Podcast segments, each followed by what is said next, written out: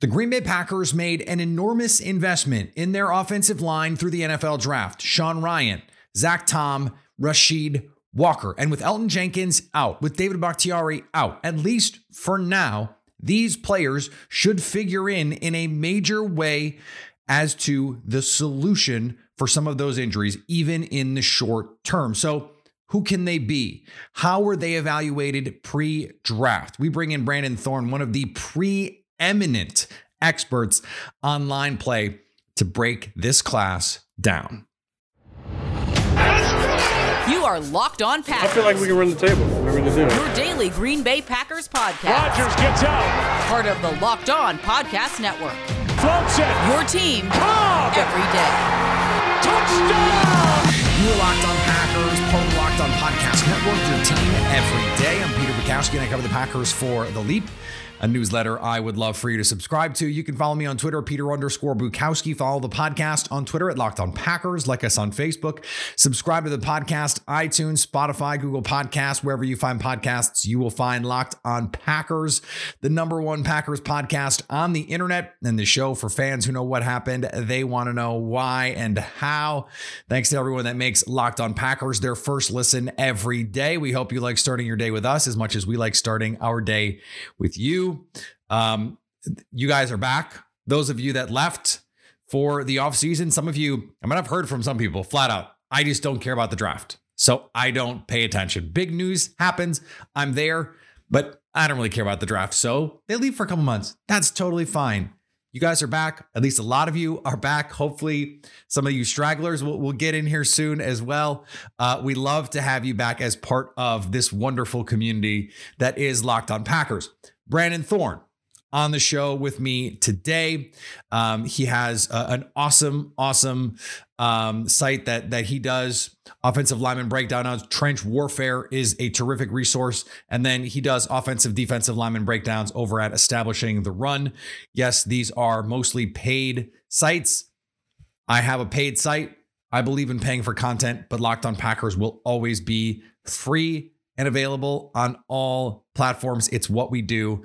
Um, but I also hope that you will, because I make it easy for you, that you will support some other people, including Brandon, who is as smart about this stuff as anyone in NFL media. So we've had his insight on these on these guys before. He was awesome on Elgton Jenkins a couple of years ago. Um, I believe he's been on the show since then. Um, so we're going to talk about Sean Rhyan, um, Zach Tom, and Rasheed Walker. Uh, I, I was a little surprised. He is not as high on this group as I thought he would be. Um, but the caveat is, and it's something that he mentions during the show, but we actually talk a lot about off air after the show, is he has supreme faith in the Packers to draft and develop, to take these guys and mold them into something useful. And we were we were laughing that, you know, we, we got seven, eight guys deep on the offensive line, and he was like, any of those guys could play and you'd feel okay about it. There are plenty of teams where you go three guys, and after that, you're like, mm, I don't know who should really be playing. So it's that it's I, I want you to go into this conversation with the understanding that he thinks the Packers are a really good coaching team when it comes to offensive line, and that although he has questions and concerns about some of these players, he thinks ultimately a lot of these guys, including Royce Newman, who we talked about, Josh Myers, who we talked about, in addition to this offensive line class, are useful players, are starting potential caliber players.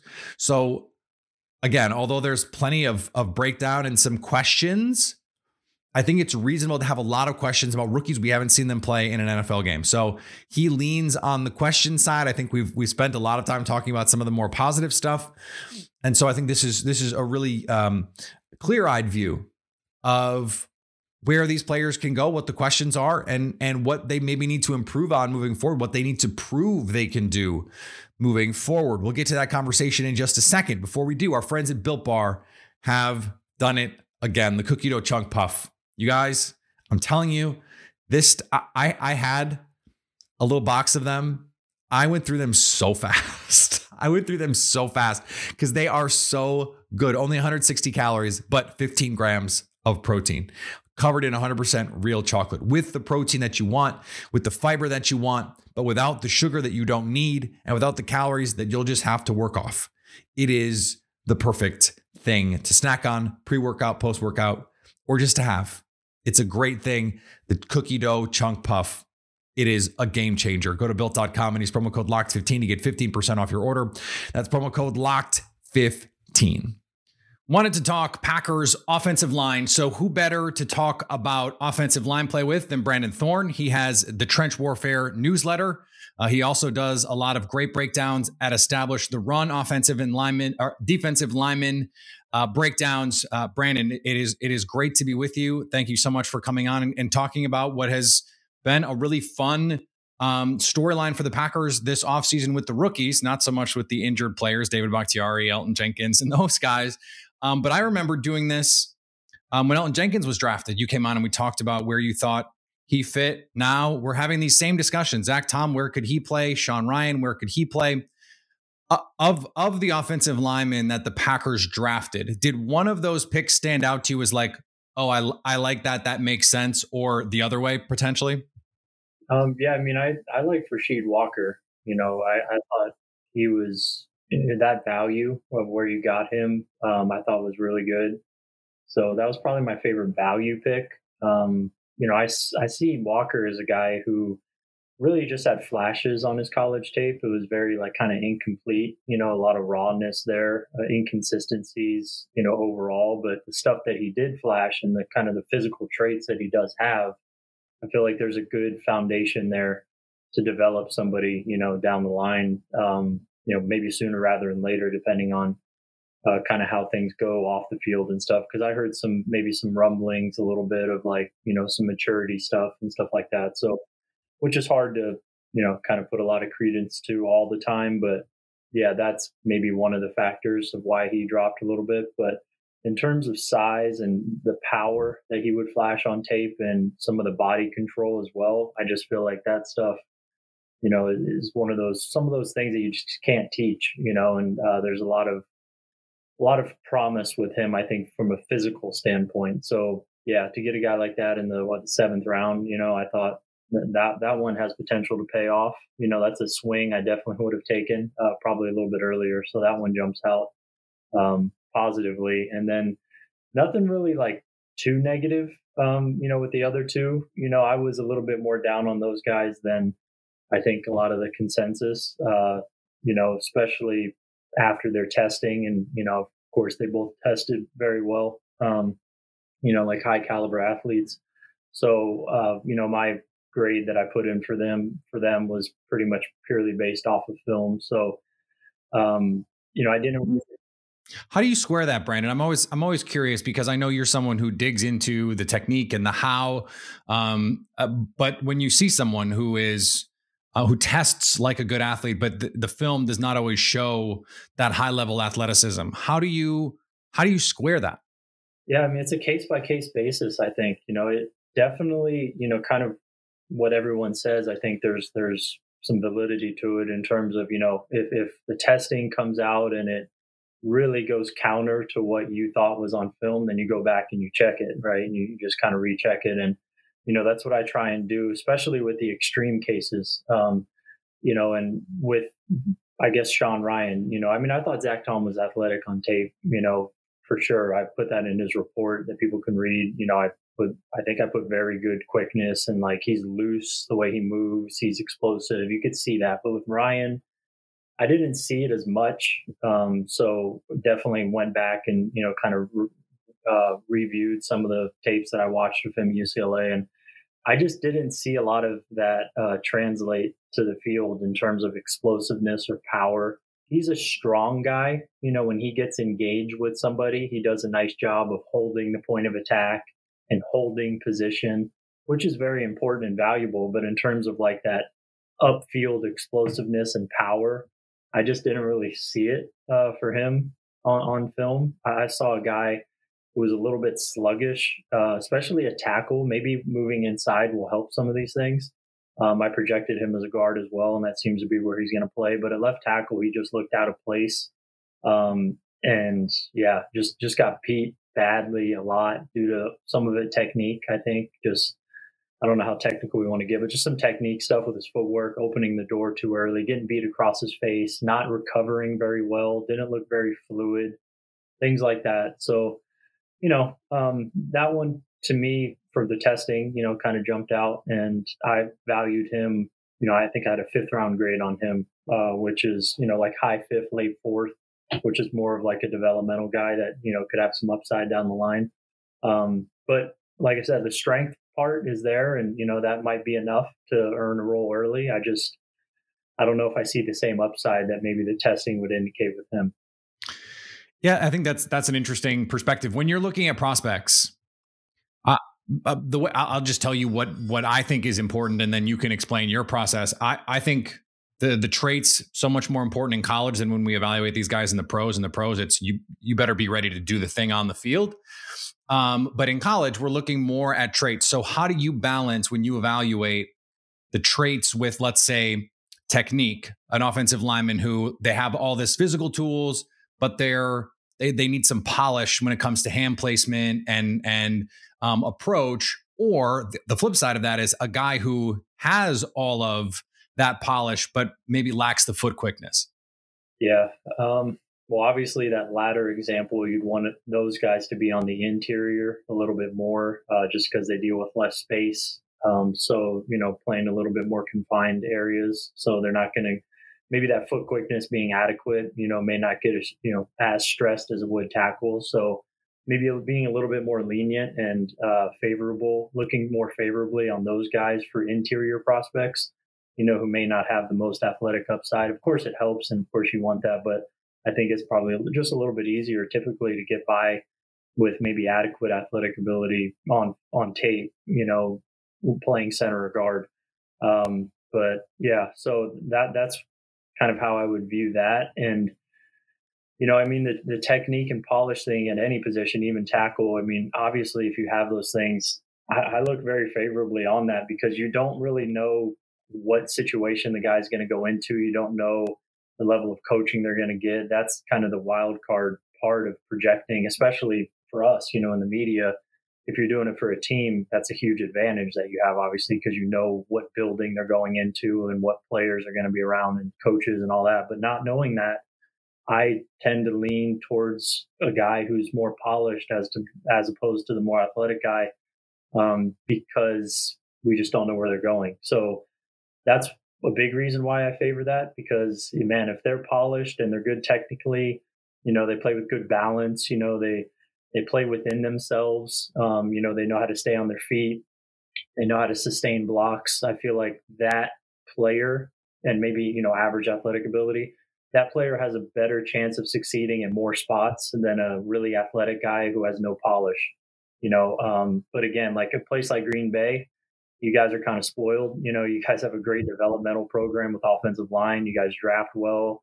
You draft and develop the position as good as any team in the league. So, you know, maybe if I'm kind of down on a guy because his polish and technique and fundamentals aren't there and he goes to a place like Green Bay, then, you know, I, I could, you know, be wrong on that in a few years more so than, uh, you know, a lot of other teams. So, yeah, I, I feel like um, that's kind of why I look at it the way I do, just because I'm trying to project for all 32 teams and there's a lot of variance there. So I like kind of going with more of the sure thing. But of course, you want to marry both and, you know, ideally have both. What kind of added value, if any, do you put on the marquee matchups? So, like Zach Tom went against Jermaine Johnson, and that was a big thing that, that he played really well against a guy that ended up being a first round pick. Um, two years ago, it was Rashawn Slater, and and it was go back and watch the tape against Chase Young and watch what he did. How do you value that? Because I know you and I have had conversations in the past on Twitter about these, you know, good players eating against bad players, and your point was basically like, that's fine. What separates the good and the great is when you go good versus good. How are you performing there? So when you're looking at evaluations, how do you um, take those marquee matchups and value them? Do you value them differently than you would say against just like an average Saturday? Oh yeah, absolutely. That's huge in, in evaluation for me. I always look at that, and I think it's critical because you want to see, you know, you, want to get as much of an apples to apples comparison to the NFL game as possible. So looking at a you know looking at the player you're evaluating against a guy who is likely going to be in the NFL and likely be an NFL starter, you know that's obviously the preferred uh, scenario. You want to get as many of those as you possibly can. So just because it's going to be so much closer to what he's going to see on the field, you know, on Sundays. So yeah, I mean, it just it makes sense and uh, to me, and I feel like there's a lot of value to that uh, over the years, both with NFL evaluation and college evaluation. Um, but yeah, you know, with Zach Tom's case in particular, you also have to factor in, and with everybody, but with him, one of the reasons why I maybe didn't put as much stock into that performance as, as I would, you know, for like Rashawn Slater and Chase Young. I feel like you have to look at the scheme and what they're being asked to do. And uh, Zach Tom's scheme at Wake Forest, uh, you know, honestly, is, is one of my least favorite uh, offenses to watch from an offensive line evaluation perspective. Um, they run a ton of RPOs. Um, it's kind of like this mid zone RPO thing that they do with these elongated handoffs, you know, at the mesh point. And, um, you know, I've also heard that part of that is they're very high tempo offense. They almost prefer their offensive linemen not to really like strain and finish on all their blocks so they can get back to the huddle and run another play. So like the run blocking there, there's you don't see a lot of finishing from the offensive line, and I feel like that's important, especially at the NFL level, because you're going to have to do that. Uh, so I had a lot of um, play strength concerns with Zach Tom because you partly because you didn't really get to see him, you know, like exercise that aspect of his game a lot, and then in pass protection because of the heavy RPO usage, you know, you're not taking true pass sets very often at all. Um, you know, there's a, there's a lot of guys on the line of scrimmage oftentimes with them as well. There's oftentimes help, you know, built in with tight ends or uh, you know offset guys around the line. You're just not seeing a lot of you know real drop back pass situations at the, in that offense at all. Um, there was a couple against Jermaine Johnson that were pretty nice, but it's just tough when the ball's out so quick when you have to when you're able to set aggressively on a guy because you're doing an RPO or a play action pass. It kind of eliminates a lot of the difficulty and you know RPOs and play action are more prevalent in the NFL today than they have ever been. So you know they're that's not like too you know uh, crazy of a projection there, but I think we all kind of realize you know high leverage situations, money downs in the NFL, you're going to be asked to truly drop back and pass the ball. And a lot of that stuff goes out the window. You're not going to be able to run an RPO and protect your offensive line that way, you know, in those high leverage situations. And, you know, the more I watch Zach Tom, I have some questions about his anchor, you know, which kind of play strength as well. So, like, my big thing with Zach Tom is like, you know, I don't know if the play strength is there right now uh, with anchoring and finishing and driving guys and stuff like that in the run game. Obviously, he moves very well and, you know, he's athletic and all that. But yeah, so we'll see. But that was kind of, those were my big concerns with him. And part of it was because of scheme. We didn't get to see him do a lot of it. And then when he did have to do some of it, I saw some of those concerns pop up. So that's kind of how I view Zach Tom. And, you know, we'll, we'll see. I think the, I think the uh, jump for him is, you know, just a little bit more significant than a lot of other offenses that we see in college. Interestingly, uh, when it became clear David Bakhtiari was not going to be in training camp, um, Zach Tom had been getting a lot of reps inside guard center um, in OTAs and mini camps. And then as soon as they found out David Bakhtiari was not going to be out there, he's getting reps at tackle, left tackle, right tackle. Where did you think his best spot in the NFL was given um, what where where you had him with your report? Yeah, I projected him at center. Um, I just have questions at tackle. Uh, you know, when guys really long power rushers or guys who can convert speed to power at a high level get inside of him, him holding up. You know, I just have questions about that. And you know, at center, at least you know that could be mitigated. You know, with guard help um, you know, being able to get your hands on guys quickly. And he has some good hand stuff that he did in college in terms of using a snatch trap technique and knocking guys' hands down and kind of creating leverage for himself quickly with his hands when he's able to get get on guys quickly. So I thought center would, you know, be a little bit of help, a little bit of a helpful transition for him. He also played center at Wake Forest, but um, I just thought center more long term projection made sense to him for for me on him. Kind of like in a Mitch Morse kind of mold. um, was what I thought he could potentially be one day. Mitch Morse, though, you know, came in and his play strength was actually pretty good. He's undersized as well, but Mitch Morse had this aggressive kind of, you know, like tone setting streak to his game, um, you know, early on with the Chiefs. I remember watching him in like 2015, 2016, and it was just eye popping. You know, I don't know if we're going to see that from Zach Tom unless Wake Forest really held him back in that and he has that ready to go and like unleash, you know, in the run game as a pro. We'll see. But that's kind of the differentiating factor with him and Mitch Morse. But that's kind of the career arc that I saw. Um, you know, former left tackle center, that that kind of convert making that work. But at tackle, I mean, I, I think it makes a lot of sense. You got to kind of try him out there at this point. If you're Green Bay, you're desperate. So, you know, you want to at least, you know, see if he see how he looks. You know, get the looks in, see if he could do it. I'd be very interested to see some of those reps against Rashan Gary because that's the exact kind of guy I would be concerned about with Zach Tom at tackle, who's Rashan Gary. He's kind of the prototype of this, you know, elite power kind of guy. Well, no one at Packers practice can block Rashan Gary right now. So um, Zach Tom can't either. So, um, you know, until Elgton Jenkins and David Bakhtiari come back, that might be the the answer there because Gary looks like he's taken another little step forward here with, with his pass rush, which is pretty cool to see. The name that keeps coming up with Zach Tom that that I and others have mentioned is J.C. Tretter, who started out as a tackle, um, had to have the jump in level of competition, although the ACC is not the same as going from um, Cornell.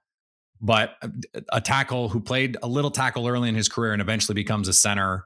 Um, I think that that's a name that I think if you're thinking about like th- that sort of 85th percentile outcome, that'd be a pretty good outcome for him, right?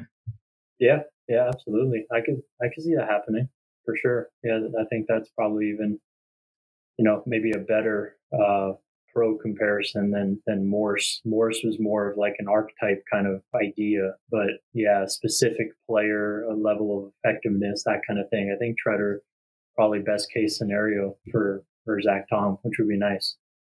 Yeah. So last thing here, um, the Packers also have, in addition to the rookies, some guys trying to make a second year jump. Um, Josh Myers, Royce Newman. I, I, without necessarily getting into them specifically, and if you want to, we can. But in your experience, following this thing as closely as anyone, what is the difference for guys in year two if they succeed? Like, where do they make the biggest jump to get to that next level? Because we've we've heard and, and seen Josh Myers is apparently been awesome um, spring into summer. They're really excited about what I mean. He's a he's a massive dude, especially at center. Um, and Royce Newman, now they're trying. Okay, maybe he's the right tackle right now. Maybe he's he got benched in the playoffs because he was having issues at guard. Like, where are those jumps that these guys usually make if they're going to make that jump? Um, I mean, I, I feel like you know technique and specifically pass protection. Um, you know, I would say getting your set points down, which, you know, vary pretty dr- dramatically in the pro game. So if you're a guard, knowing how to come out of your stance efficiently and, and get to the right spot, depending on the passing concept. And obviously there's a lot of passing concepts more so for, you know, certain schemes. So you have to get to a different spot in different passing concepts, concepts against different players and different alignments. There's a lot of moving parts there. Um, so it, that just usually takes time. And uh, a lot of that is footwork based, spatial awareness, uh, knowing the guy next to you where he's going to be, um, which is going to kind of dictate where you need to be, and where the quarterback's going to be is going to dictate where you need to be. Um, who your opponent is is going to dictate that, and their alignment. Right, three technique is he a wide three technique, loose three technique. Um, you know how you're setting on games. You know different kind of games there's just so many different factors in pass protection alone. Um, and it, usually that just takes time, especially if you're moving positions, which both of those guys, well, Royce Newman was, played right tackle at Ole Miss, played left guard the year before that. Now he's playing right guard last year. You know, all those things change, those little nuances, they change. Totally new environment, all that stuff, jumping competition. A lot of factors you're dealing with. A lot is thrown at you when you're a rookie. Um, so I think that's one aspect, uh, not to mention the run game stuff, all the different fits and all that kind of stuff you have to kind of iron out and get better at with time. Some guys do it quicker than others. Um, you know, Myers, I think, you know, just really being an inexperienced guy, you know, coming into, you know, the pro game. I think he only had 21 starts in his career. Um, you know, in, in high school, I remember, I think he played like in a wing T offense, you know, so you know, just a big transition for him. Um, but I think before he got hurt last year, you know, you I, right away he looked pretty solid. Um, you know, so I expect his jump to probably be a little bit more noticeable than Newman. But I I like Newman coming out as well. Um, you know, I, I, think that there's some promise there. I think his head was spinning a little bit at guard uh, when I watched some of his tape, just not dealing with, not reacting to stuff quickly. You know, the processing was a little bit slow. Um, so typically, you know, if if the guy is relatively, you know, relatively smart and picks up the game quickly, that that will improve. You know, with time. If he's moving positions a lot, maybe take a little bit more time, but yeah, man, I think in the second year, you want to see a guy be a little bit more consistent with some of that technique and pass protection and, and the run game. And those are some of the ways, some of those, you know, the details I shared. Those are the things I look for. I love it. Brandon, thank you so much. Um, I, I, love when I have people on to talk offensive line. It is probably the biggest blind spot in my my football acumen. So I love to have smart people come on and, and talk about it. Thank you so much for for doing that for us. Absolutely, man. Anytime. Thank you. Glad we made it work. Thanks to Brandon for joining the show. Great to talk with him. He is as knowledgeable about this stuff uh, and as passionate about it as anyone. He takes this stuff really, really seriously. Um, he's not a super high energy guy, but he is so intelligent when it comes to talking about this stuff. And so I, I think his perspective is really, really useful. Today's episode is brought to you by our friends at Dave. And there have been times in my life I've I've talked about this before where I wasn't making a lot of money, where I was living paycheck to paycheck. When I first moved to New York, it was okay, let's get to the next paycheck.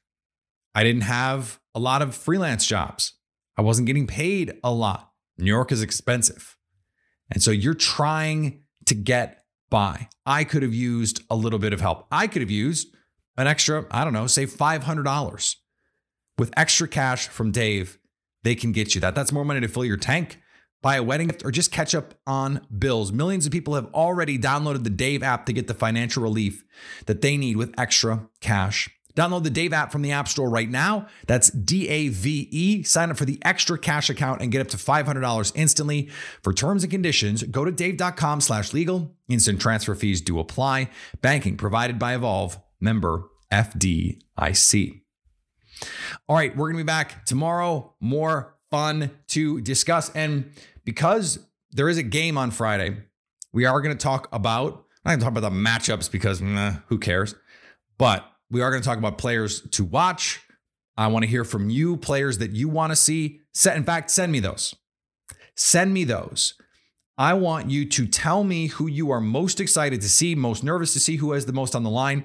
Give me that feedback, and we're going to talk about it on the Thursday show. How about that?